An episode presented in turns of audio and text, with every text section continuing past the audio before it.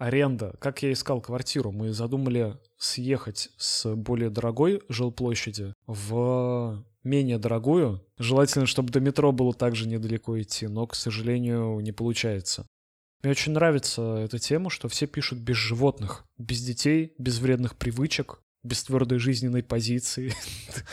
Не знаю. Найти арендатора — это практически как найти себе партнера для брака. В России сдать квартиру — это как э, сдать кусочек себя.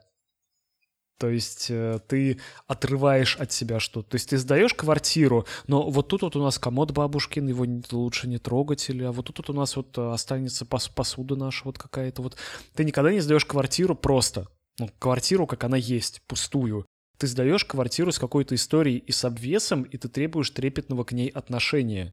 Слушай, это вообще удивительно. Я всегда думал, что вещи не остаются. Я ни разу в жизни не снимал квартиру. В принципе, я вот тот самый счастливый человек. Всегда думал, что перед тем, как сдать квартиру, нужно все вещи вывести. Это как бы такой этикет для меня был. Удивительно. Не знал, что кто-то оставляет свои бабушкины комоды и посуду. Мы оставили огромный бюст. Я дарил Насте гипсовый бюст этого, кто там, Антиохий, не Антиохий, какой-то древнегреческий мужчина с красивым профилем. Ну, понятно, мы эту гипсовую башку не попрем в Петербург, а арендаторам она не нужна, и мы ее просто замуровали в шкаф, там его открываешь, она смотрит. Оно смотрит. И какие-то еще такие... Оно, да. И еще какие-то такие вещи, которые, ну, не нужны, там, елочные игрушки, еще что-то такое, просто оно там осталось. Я когда-то вообще думал, что старые клавиатуры не нужны, а сейчас я ищу со всех ног старые Зачем? древние клавы, которые когда-то были у меня в детстве, потому что они, черт побери, удобные. Потому что это та механика, по которой все с ума сходят сейчас, и которую покупают за всякие невероятные деньги. Ты превращаешься потихонечку в коллекционера.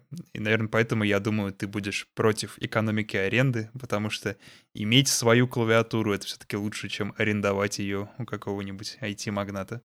Арендовать клавиатуру — это как арендовать трусы. Слушай, я более чем уверен, что в будущем мы и трусы будем арендовать. Ну, давай об этом и поговорим. Зато вроде разговорились.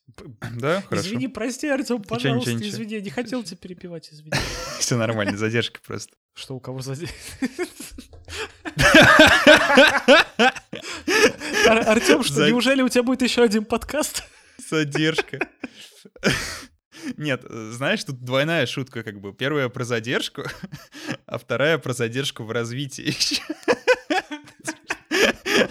Ну, знаешь, уже одно то, что мы с тобой хихикаем над такими незатейливыми шутками, как бы задержку в развитии... Ну, знаешь, мне было бы очень странно, если бы у кого-то из нас двоих была задержка.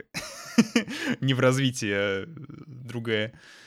Но это ну как да, минимум... задержка в развитии — это все как раз понятно, тут никаких вопросов нет. Просто задержка в развитии у меня с большей вероятностью может случиться, чем задержка цикла. Так что такие дела.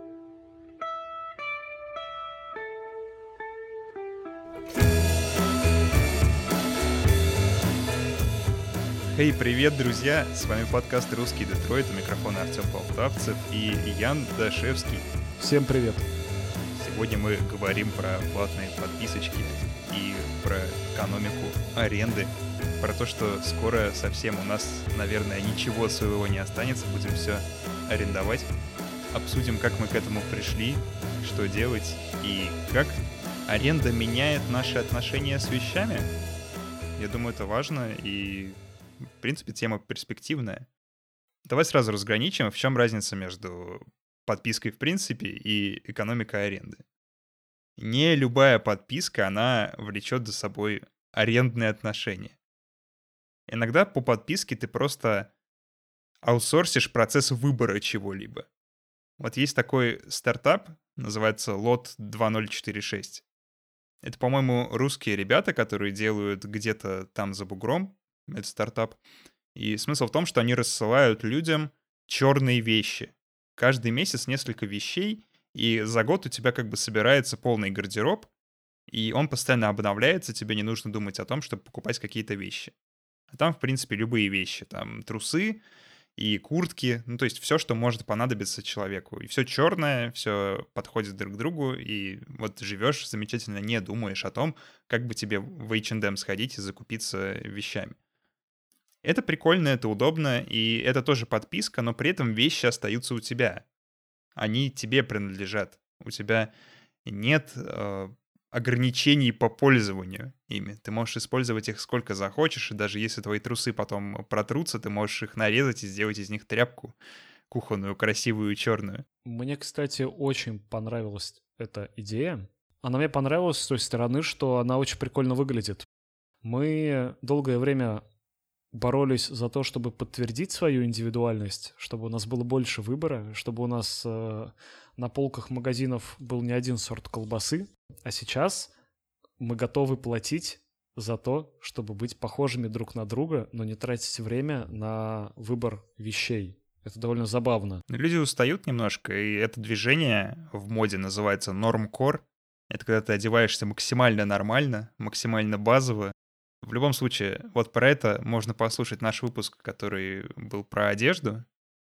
И там мы тоже про нормкор говорили. Давай поговорим про саму вот эту аренду.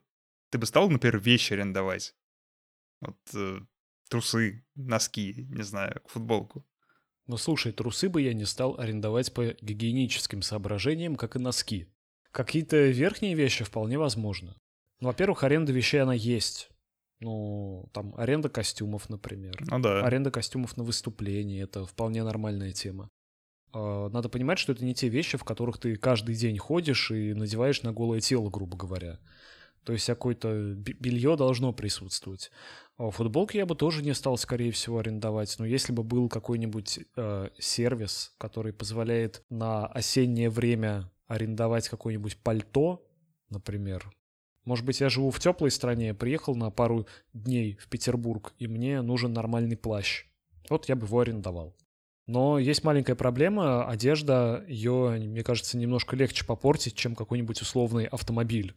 Также будешь платить неустойку, я думаю. Ну вот да, это не, не клево.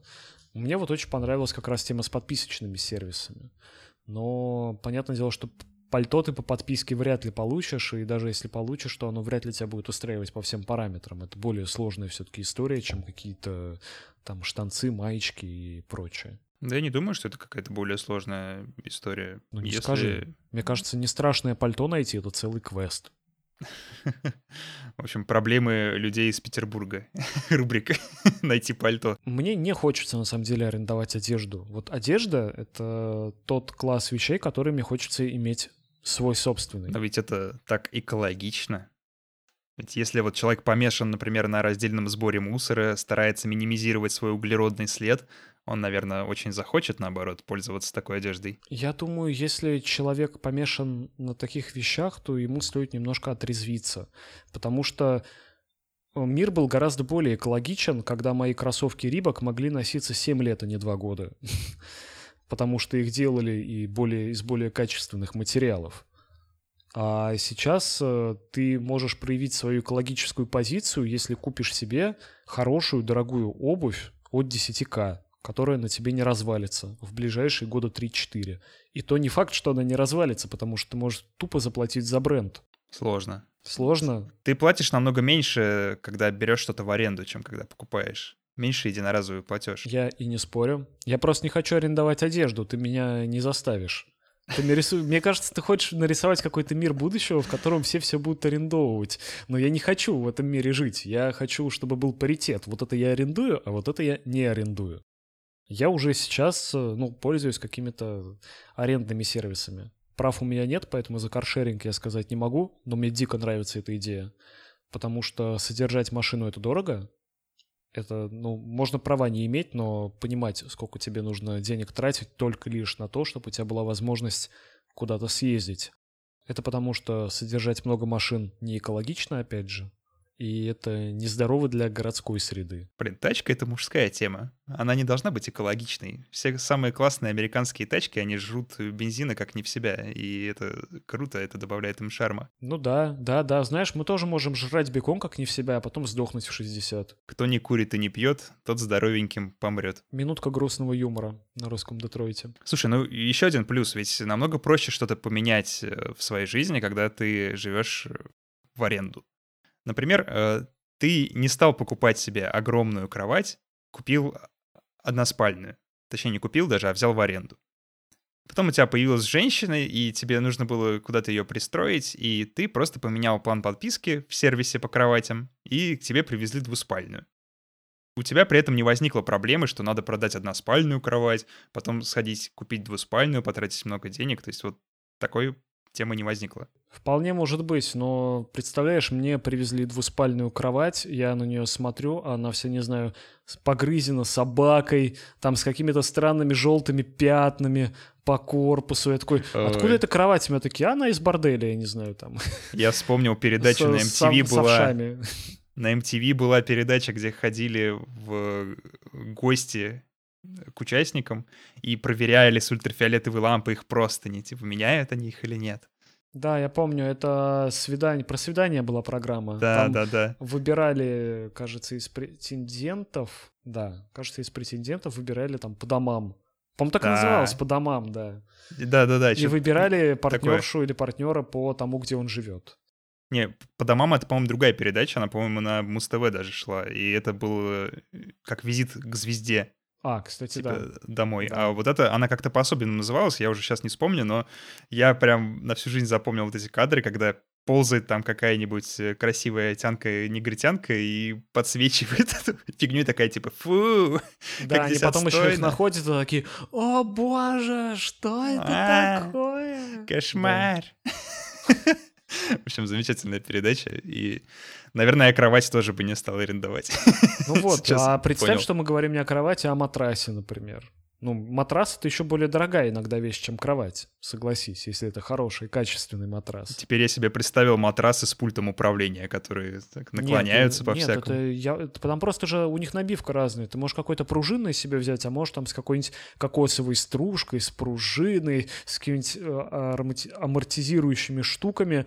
И, ну, процесс спанья на дорогом хорошем матрасе, он качественно отличается от процесса спанья на раскладывающейся тахте. Эх, я человек, который спит на матрасе из Икеи. Не смущай меня я этими тоже. Дорогими Слушай, матрасами. Мы живем в прекрасной России будущего, в которой, как я считаю, матрас из Икеи — это тоже в какой-то степени роскошь. Это ты мне так мягко сказал, не выпендривайся. Да. Не прибедняйся, скотина. Все у тебя хорошо. Да. У меня тоже матрас из Икеи, я бы никому не стал его арендовать. Ну хотя...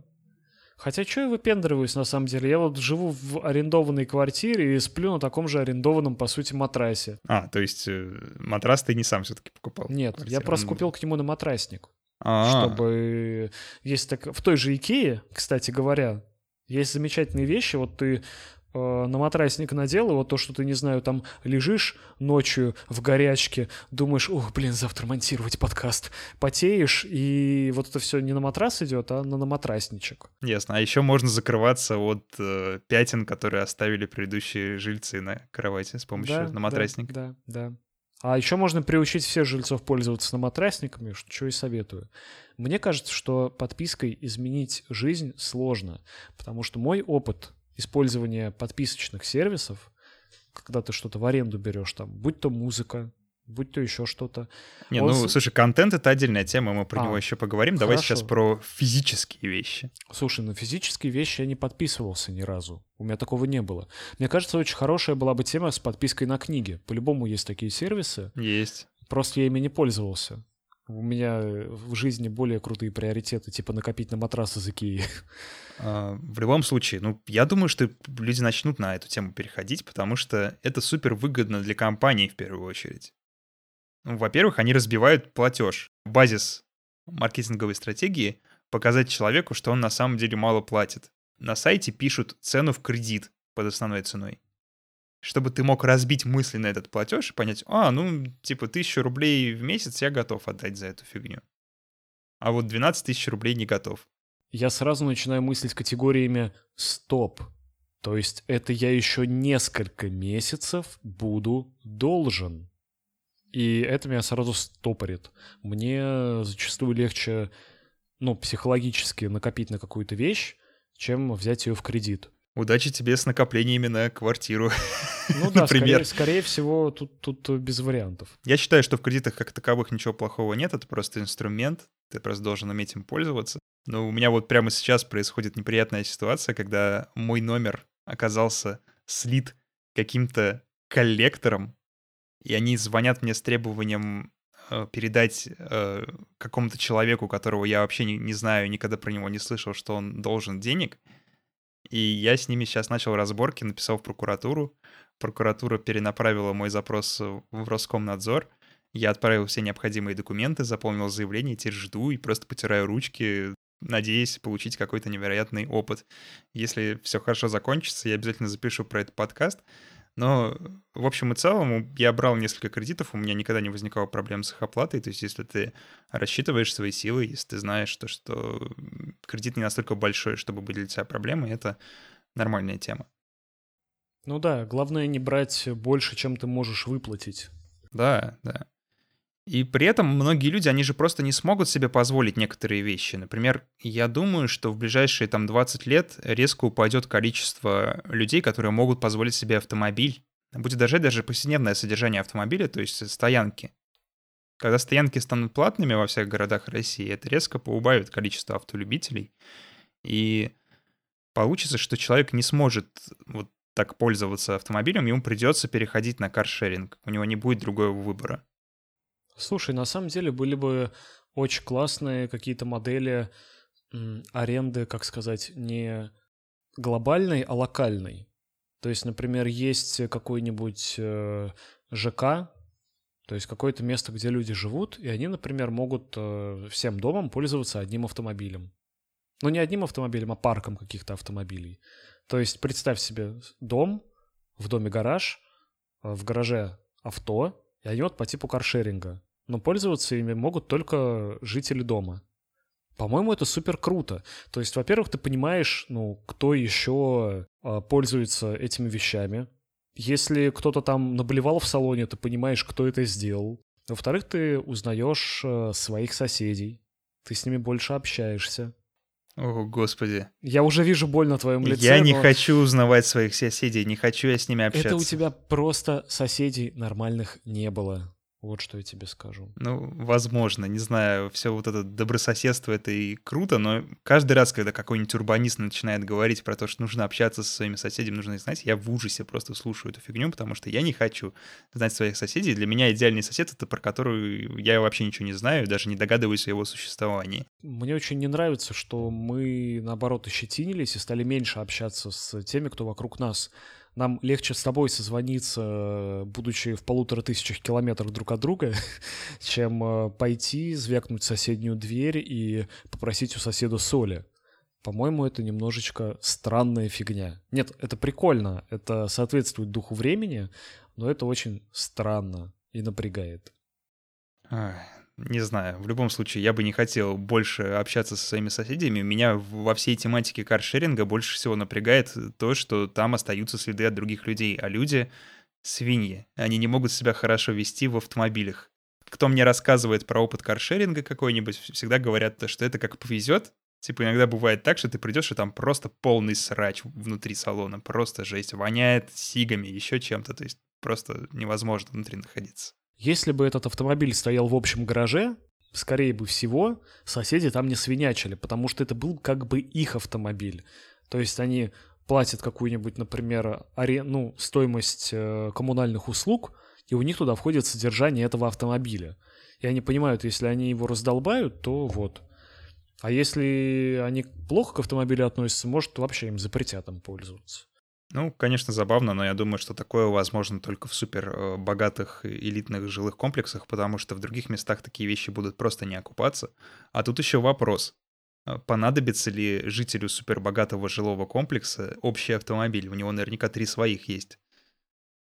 Так что да, вот такое. Именно. Ну, знаешь, там можно представительские тачки так ставить, например. То есть у тебя нормальная какая-нибудь машина, а тут тебе нужно на деловую встречу съездить, взял какой-то, ну, Lexus там хороший. Ой, Ян, так можно обмануть только разового какого-то клиента, к которому ты приехал на деловую встречу. Все четкие пацаны в твоей фирме и в соседних фирмах знают, какой у тебя автомобиль. И автомобиль — это предмет статуса для человека, который ведет бизнес. И у тебя должен быть хороший автомобиль, иначе к тебе не будут серьезно относиться. Точно так же, кстати, говорят про женщин иногда, что если твоя женщина не соответствует определенным стандартам, принятым в группе, то к тебе, как к начальнику, будет такое отношение странное.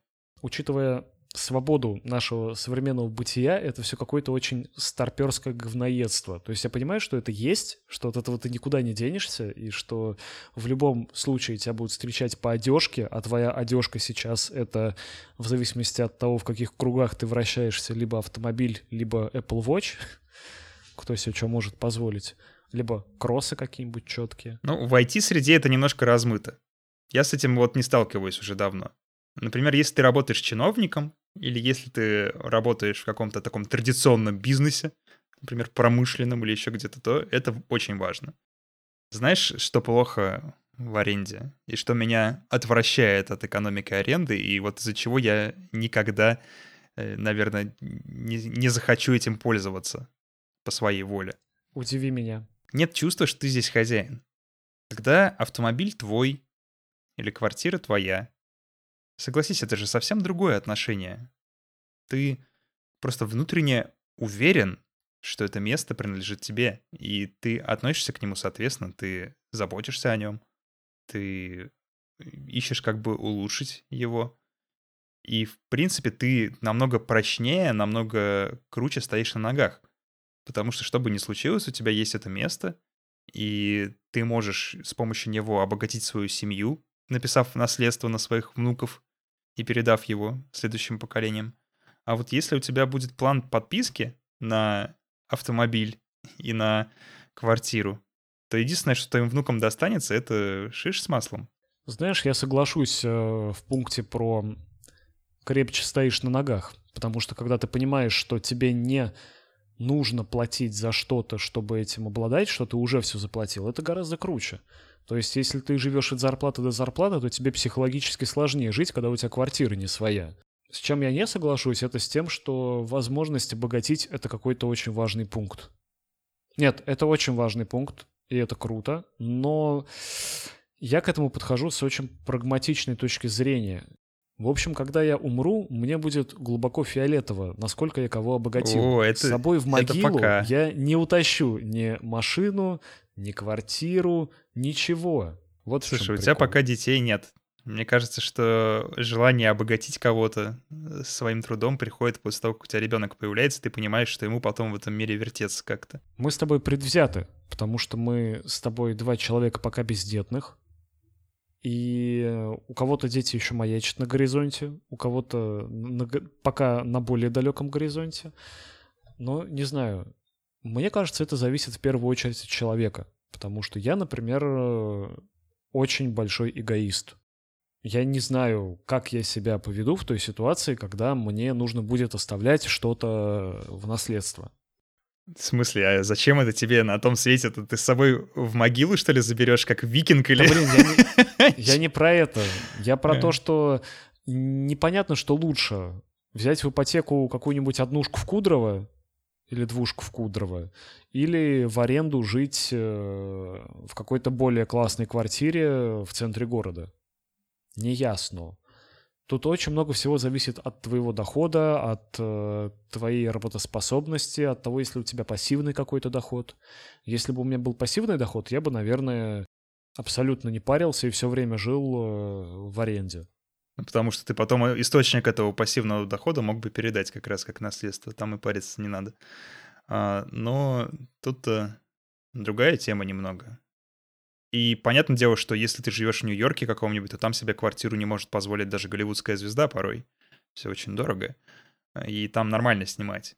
Но нормально ли снимать в России? Сейчас, скорее всего, нет, потому что в данный момент ипотека, она... практически равняется по полезности аренде, только ты еще в конце получаешь свою квартиру. Особенно, если тебе удается хорошо взять ипотеку на какое-нибудь вторичное жилье, которое не в совсем вот этих ушлепских новых комплексах, которые растут вокруг городов, а которое где-то в нормальном месте находится. Это вообще супер топ. Но у меня есть проблема. Я даже не могу выбрать место, где мне жить в арендованной квартире, потому что выбор слишком велик. И когда я представляю о том, что когда-то мне придется брать ипотеку, и нужно будет определиться не только с городом, но и с географией, мне становится очень грустно, потому что это сложно, даже в рамках Тольятти это сложно. Это правда какая-то повышенная ответственность. выбираешь свою квартиру, уже ты с ней так или иначе связан. Сейчас по закону ты в течение пяти лет не можешь ее продать, чтобы не заплатить грабительский налог потом с этого.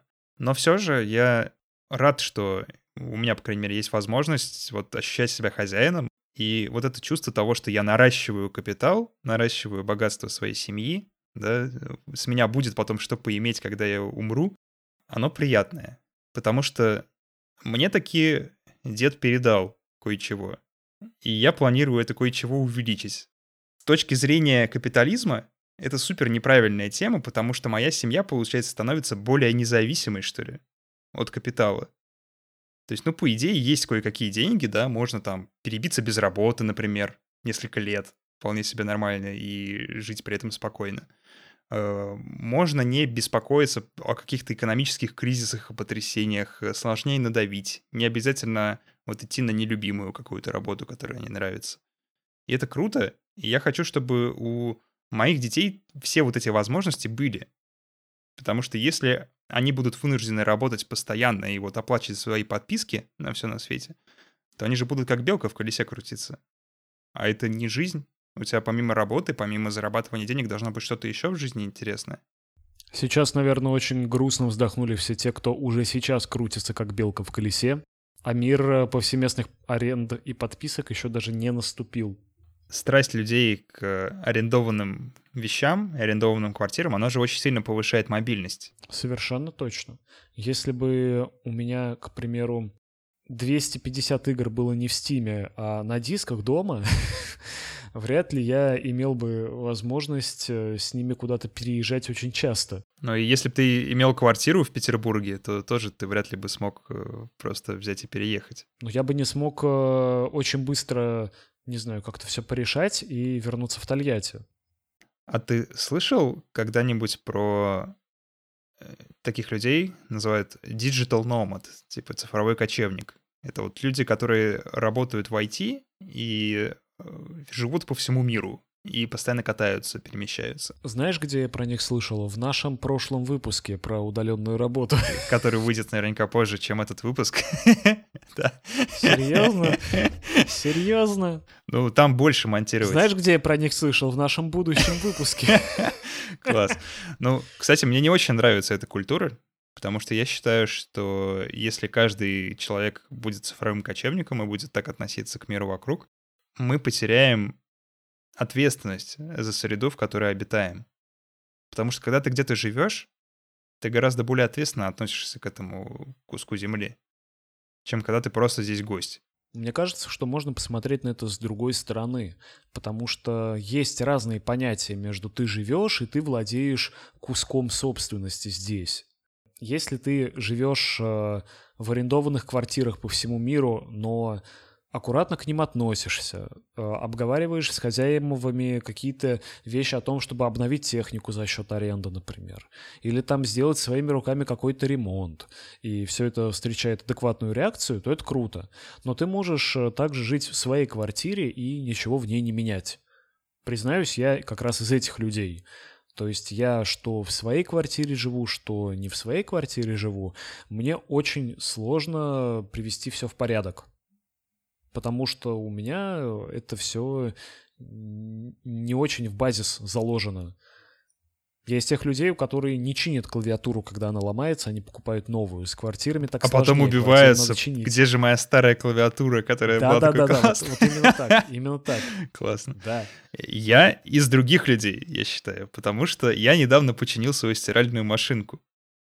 Сам? Нет, я вызвал мастера. Нет, это я так тоже делал.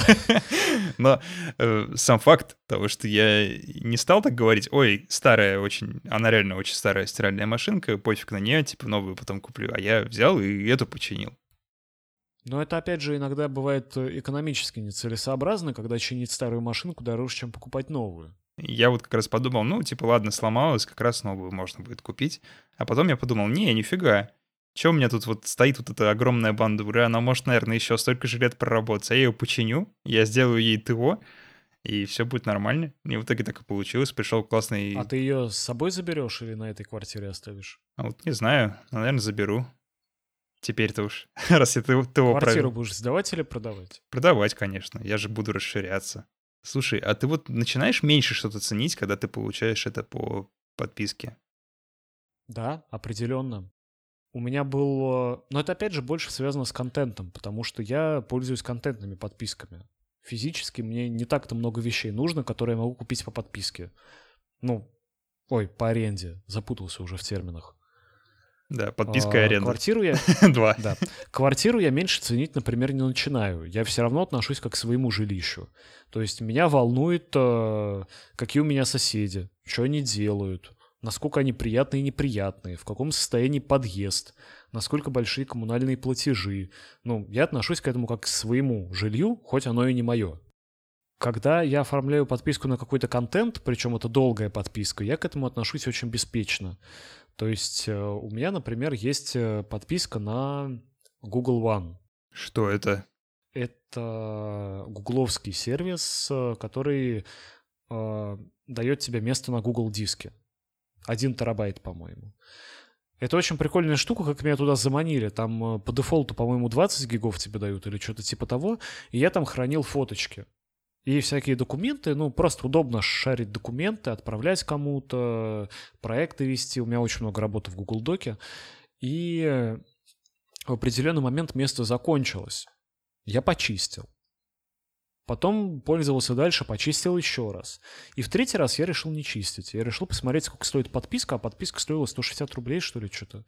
Нормальные деньги. Ну, меньше пачки сигарет.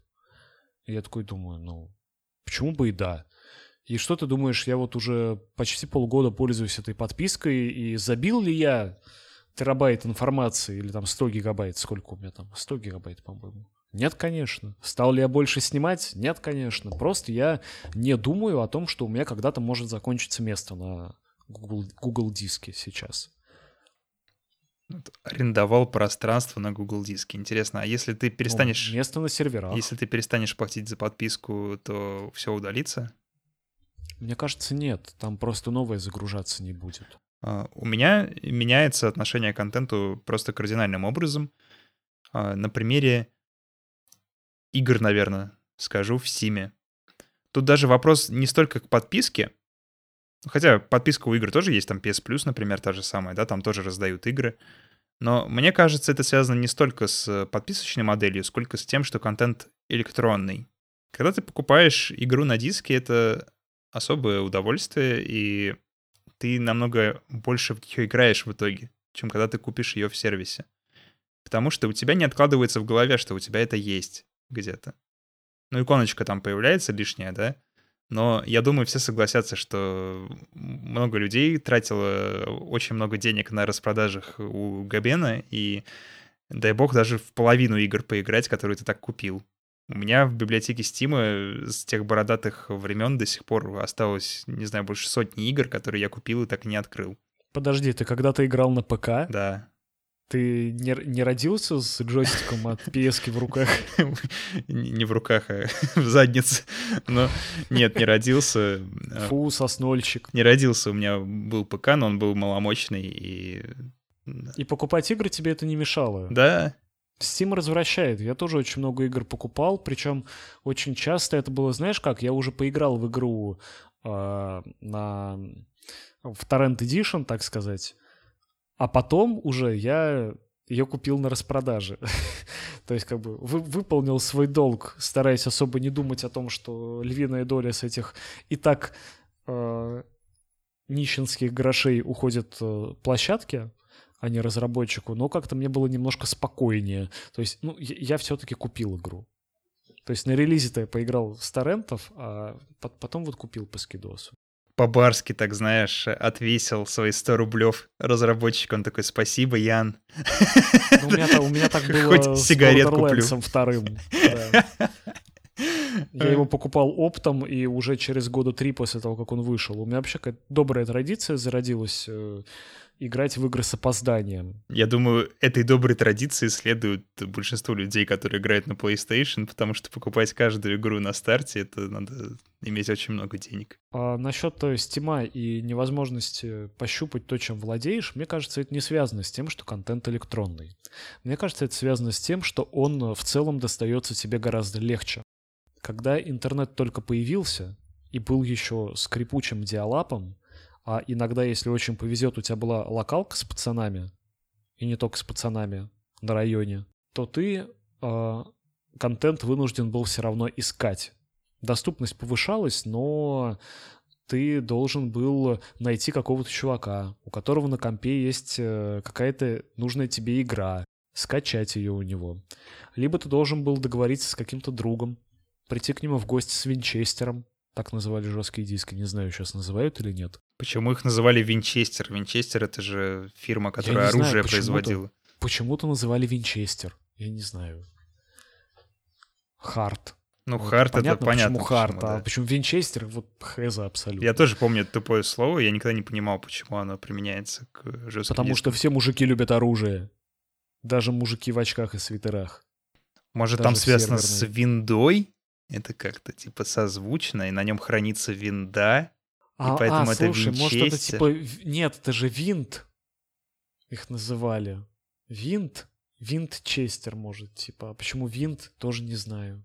Суть в том, что доставалось все это довольно сложно. Я до сих пор помню, что в Морровинд, например, я впервые смог поиграть даже не тогда, когда мне его подарили родители, потому что они мне подарили дополнение для Морровинда.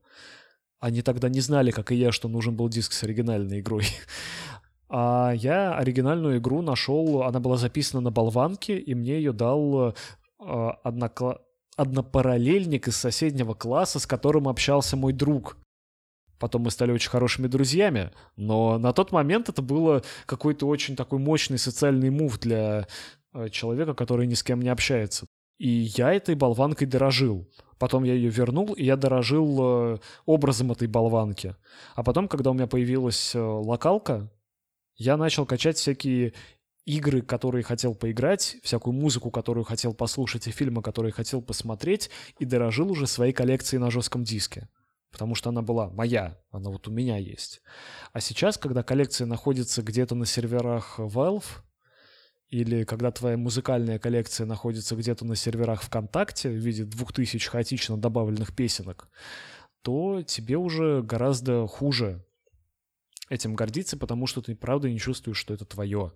Ты это, во-первых, получаешь одним кликом, а во-вторых, это еще и хранится не у тебя. Что ты передашь потомкам? Логин и пароль от аккаунта? Нет. Потому что нельзя передавать аккаунты посторонним. Очень важно, кстати, что ты упомянул про личную медиатеку, потому что я думаю, что сейчас этот формат, он исчезает в принципе. Я это понял недавно, когда я перешел на подписку Яндекс.Музыка с Apple Music. Зачем тебе своя медиатека? Ну, заходи, пользуйся нашими составленными плейлистами. Да потому что... Храни блин, на аккаунте всякое. Мое, мое. Ты понимаешь? Твое это вон пыльный ящик с виниловыми пластинками. Собирай его и чапай отсюда. Вот в том-то и дело. Я понял, что сейчас мою модель поведения на этих сервисах, она изживается с них. Если Apple Music — это, по сути, iTunes, в котором ты не платишь за каждый отдельный альбом, но это все еще твоя медиатека, куда ты можешь все добавлять и складировать, то Яндекс.Музыка — это вообще что-то другое. Я сначала думал, что это я тупой, я не могу понять, как добавить в медиатеку. Но там, оказывается, можно просто поставить лайк. Но ты не можешь поставить лайк, допустим, исполнителю и набрать конкретные альбомы его. У тебя будет либо исполнитель целиком в этой медиатеке, либо будут отдельные его альбомы, но они будут никак не структурированы в исполнителя отдельного, они будут просто типа в альбомах храниться. Либо у тебя вообще это будет отдельными треками. И это настолько нелогично и неудобно для меня, что мне пришлось очень долго привыкать. А потом, посмотрев на главную Яндекс.Музыки, я понял, что они действительно рассчитывают, что я буду слушать музыку только через их плейлист. Этот волшебным образом, который составляется. Мне кажется, это просто... такой подход, который тебя не устраивает.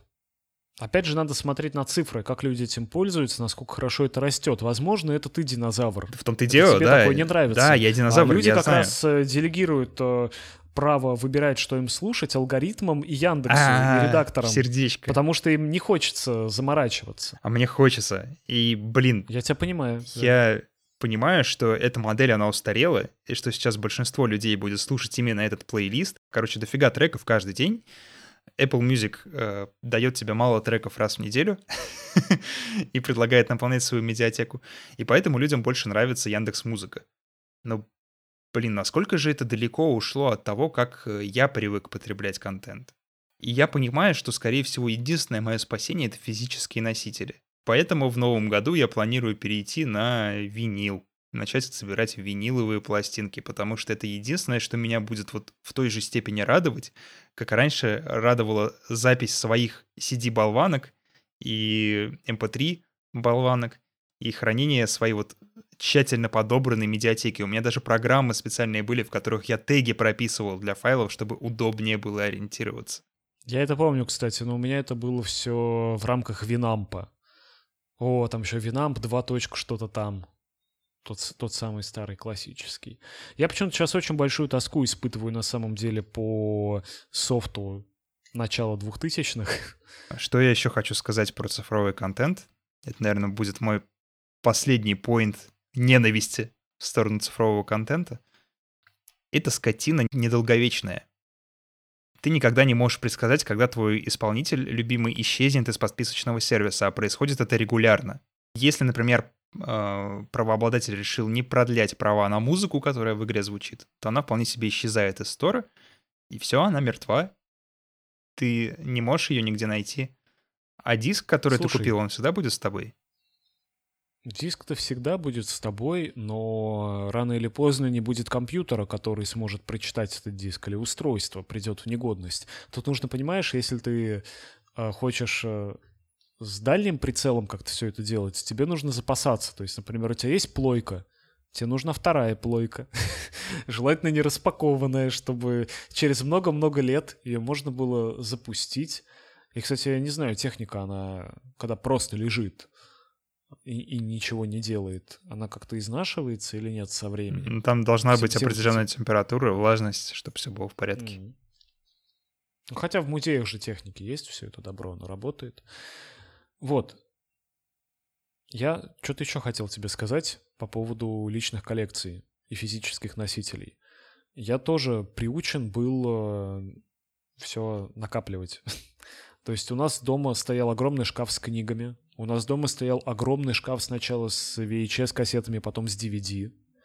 И это было прям вот, ну, богатство. То есть сначала там папа покупал ви эйч эс-ки, ну, не покупал, а брал в аренду как раз, на прокат. Помнишь, были mm-hmm. видеопрокаты? Это тоже довольно классная, кстати, тема была. Ты не всегда мог предугадать, хорошие тебе попадется кассеты или нет, какой там будет перевод, насколько зажевана будет пленка и все такое. Ну, короче, лутбоксы наших дней. Видел, что кассета очень задрипанная, значит, что ее хорошо смотрят, и фильм хороший. Это такой Кинопоиск наших дней. Потом уже начали, начали покупать, и покупали кассеты в большом количестве. То есть было ощущение, что это вот как раз э, твоя личная какая-то... Коллекция. Коллекция, да, где твои все любимые фильмы со всеми Брюсами Уиллисами, там, Жан-Клодами Ван Даммами и Пьерами Ришарами.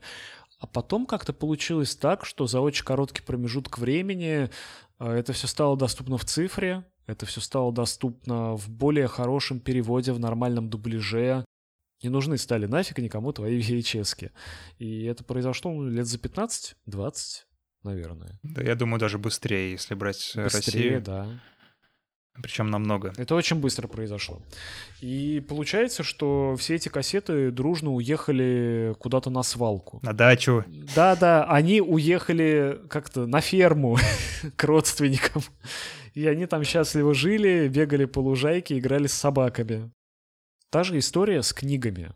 Было очень много книг, накопленных за долгие-долгие-долгие года. Но в определенный момент, когда мы... с женой жили в нашей однокомнатной квартире, мы поняли, что очень много места занимают шкафы. Шкафы с книгами, шкафы со всяким барахлом. И мы в тот момент из квартиры вывезли шестьдесят мешков всякого добра. потому что мы начитались книги Марии Кондо. По-моему, Кондо только, не Кондо. Я сейчас сижу, думаю про это. Знаешь, я не знаю, как там правильно она произносится, но я считаю, что меня эта чудесная женщина околдовала. Я, в принципе, человек внушаемый. А тут я еще очень заразился этой идеей. Нет, все было очень круто, за исключением того, что спустя некоторое время я начал скучать. Книги отданы были в библиотеку городскую, потому что я рассудил трезво. Мы их не читаем, они просто лежат. Книги нужны, чтобы их читали. Где книги читают? В библиотеке. И поэтому большую часть всего этого добра, кроме важных книг каких-то, мы отдали в библиотеку. И сейчас я поэтому скучаю. И сейчас я начинаю покупать какие-то книги, которые, может, мне не очень важны, и я снова начинаю собирать эту библиотеку. Ты должен пойти к библиотекарю, к тому, ударить его в грудь, так и сказать, отдавай мои книги, которые я приношу. Нет, сюда. Я считаю, это неправильно, потому что то было решение взрослого человека, это решение взрослого человека, сожалеть о предыдущем решении взрослого человека. И я подошел к такому интересному парадоксу, что я вроде бы хотел от этого освободиться, но я не могу, потому что это для меня важно. И, скорее всего, в том случае гораздо логичнее было снять ячейку какую-нибудь в хранилище или снять гараж. А потом бы его продали на аукционе гаражей, как в той передаче на Discovery.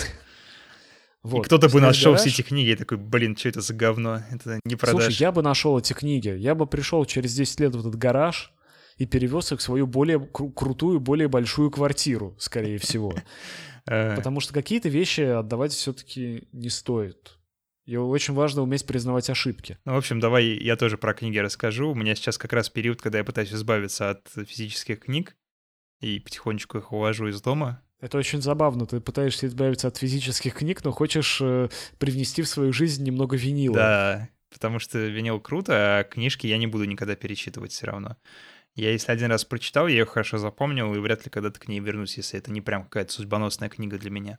Ситуация следующая. Я думаю, что я зацепил немного другое поколение, которое вот именно хранило информацию электронную, но хранило ее все равно у себя. Ну, я ее тоже зацепил, мы одно поколение с тобой. Ну, я в курсе, но просто ты рассказывал про ви эйч эс-ки и про отца, а у меня вот такая тема. Я до сих пор не могу избавиться от этой привычки, все складировать на винчестерах и хранить подборочки. Я понимаю, что это пережиток прошлого. К сожалению, все это супер недолговечно. И, что самое страшное, подписочная модель, она сама по себе меняет отношение людей к этому, потому что они перестают воспринимать музыку как часть личной коллекции. Это теперь для них просто трек, который им понравился, а через неделю разонравился. Здесь уходит такой, знаешь, милый момент собственничества. У меня недавно один друг сказал, что он не подозревал, какой я куркуль. В том плане, что я люблю окружать себя хорошими вещами. Ну, типа, покупаю хорошую обувь, какие-то классные часы, еще что-то. И... Подожди, а кто, а кто не любит покупать хорошую обувь и классные часы? Ну, я просто, когда начал думать об этом, я понял, почему мне это нравится. Потому что мне реально нравится, когда вещь хорошая. Когда я хожу в ботинках не один сезон и выкидываю, а могу пять сезонов проходить, они все еще хорошо выглядят. Когда я... имею какие-то классные часы, которые действительно меня радуют, и я смотрю на них и радуюсь каждый раз, когда я на них смотрю. И чем больше вот таких вещей в моей жизни, тем она качественно лучше, потому что меня окружают любимые штуки, и эти штуки, они несут еще на себя отпечатки моего с ними взаимодействия. Ну, я люблю приводить в пример. У Apple году, так в две тысячи четырнадцатом, по-моему, выходила книжка Design by Apple, альбом такой, всей продукции, которую они выпускали когда-либо. И там была страница с первым айфоном, и следующий разворот, он тоже был с первым айфоном, но там был первый айфон, который убитый. Понимаешь, насколько круто? Они в свой дизайн-код заложили то, что этот сраный айфон будет классно царапаться и классно стареть. Никто это изначально не закладывал. Но легенда-то красивая, легенда красивая. Ой, легенда чудесная, но у меня сейчас, например, мой чудеснейший Meizu шестнадцатой модели, который выглядит как гладенький камушек со дна океанчика, он э, получил какую-то абсолютно чудовищную царапину на лицо, причем, по-моему, вообще от человеческого ногтя, чего я от него не ожидал, потому что у него там глаз какой-то нормальный. Я в шоке, если честно. Но... Я про что? Айфоны точно так же ужасно царапаются. Просто у них красивая паутинка ползет, потому что у них стекло нормальное, как мне кажется. Вот и все. И сделать красивую фотографию, а потом сделать из этого классную легенду, тут нужен большой маркетинговый труд. Но никак не дизайнерский, мне кажется. Не знаю, мне кажется, что все равно что-то такое предполагалось, потому что ну, не мог Джони Айв не знать, что алюминий будет царапаться. Но в любом случае, блин, это круто. И мне нравится, когда вещь несет на себе мой отпечаток. И именно поэтому я продолжу окружать себя вещами, несмотря на то, что весь мир идет в другую сторону, и потребление становится вот более таким подписочным. Ты перестаешь вот покупать вещи, перестаешь ими долго пользоваться. Блин, мне это не нравится. Я буду идти в другом направлении и посмотрим, куда это меня приведет. Я думаю, ты не одинок, и с тобой идти в этом же направлении будет очень много людей, потому что очень здорово об этом рассуждать нам, таким молодым, веселым, бездетным и перспективным. И гораздо сложнее об этом будет уже рассуждать, когда у нас появятся дети, когда нам... Но, в принципе, нужно будет больше вещей, и когда у нас будет меньше возможностей их себе покупать. И мне кажется, что аренда хороша в некоторых случаях. Она хороша, когда у тебя нет возможности купить что-то прямо сейчас. Она хороша, когда ты не знаешь, насколько тебе нужна эта вещь, постоянное владение. Но в любом случае модель потребления постоянного и накопления, она никуда не денется. Она все равно будет преобладать. Как бы это... гниющая рука капитализма не хотела нас подвести к ней, чтобы мы постоянно были на крючке у корпораций. Мы превращаемся сейчас в какой-то подкаст имени Варга Викернеса, потому что, по сути, его видеоблог посвящен этому, то, что накапливайте деньги, не тратьте лишнего, не давайте себя обмануть, не работайте на дядю, все такое, но... На самом деле так и Очень есть. Очень сложно накапливать деньги, не работая на дядю. Нет, ну он имеет в виду то, что нужно работать и не тратить. И со временем так у тебя образовывается капитал, которым ты можешь вертеть. И, в принципе, это здравая жизненная позиция. Что вы про это думаете, дорогие слушатели? Поделитесь с нами названиями подписочных сервисов, которые используете лично вы. Как вы относитесь к этой новой экономике? Ее еще называют смарт-экономикой. Когда ничего не будет нашим, все будет общее. Прям как коммунисты хотели, только при этом за подписку нужно будет платить. Расскажите нам о том, как вы к этому относитесь, что вы про это думаете, и будете ли вы скучать по нашим личным, невероятно классным вещам. Давайте обсудим это в нашем паблике ВКонтакте, который называется «Русский Детройт».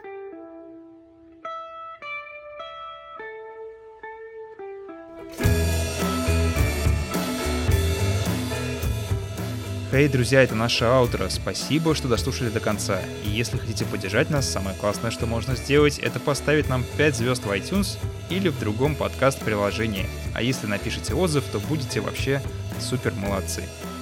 Самые верные, самые упоротые в хорошем смысле слушатели могут сходить на patreon точка com слэш russiandetroit и оставить нам там немного денежек, чтобы делать подкаст было чуточку веселее, и мы могли покупать новое оборудование, а вы за это получите всякие классные штуки, например, доступ в секретный чат и физические стикеры, которые вот, вот уже закончатся. Осталось их прям совсем немного, поэтому я говорю вам, поторопитесь, если вы хотите эти стикеры. Давайте поторопитесь, потому что осталось их совсем чуть-чуть, и неизвестно, когда будет следующая партия. Спасибо, что дослушали до конца, и всем пока.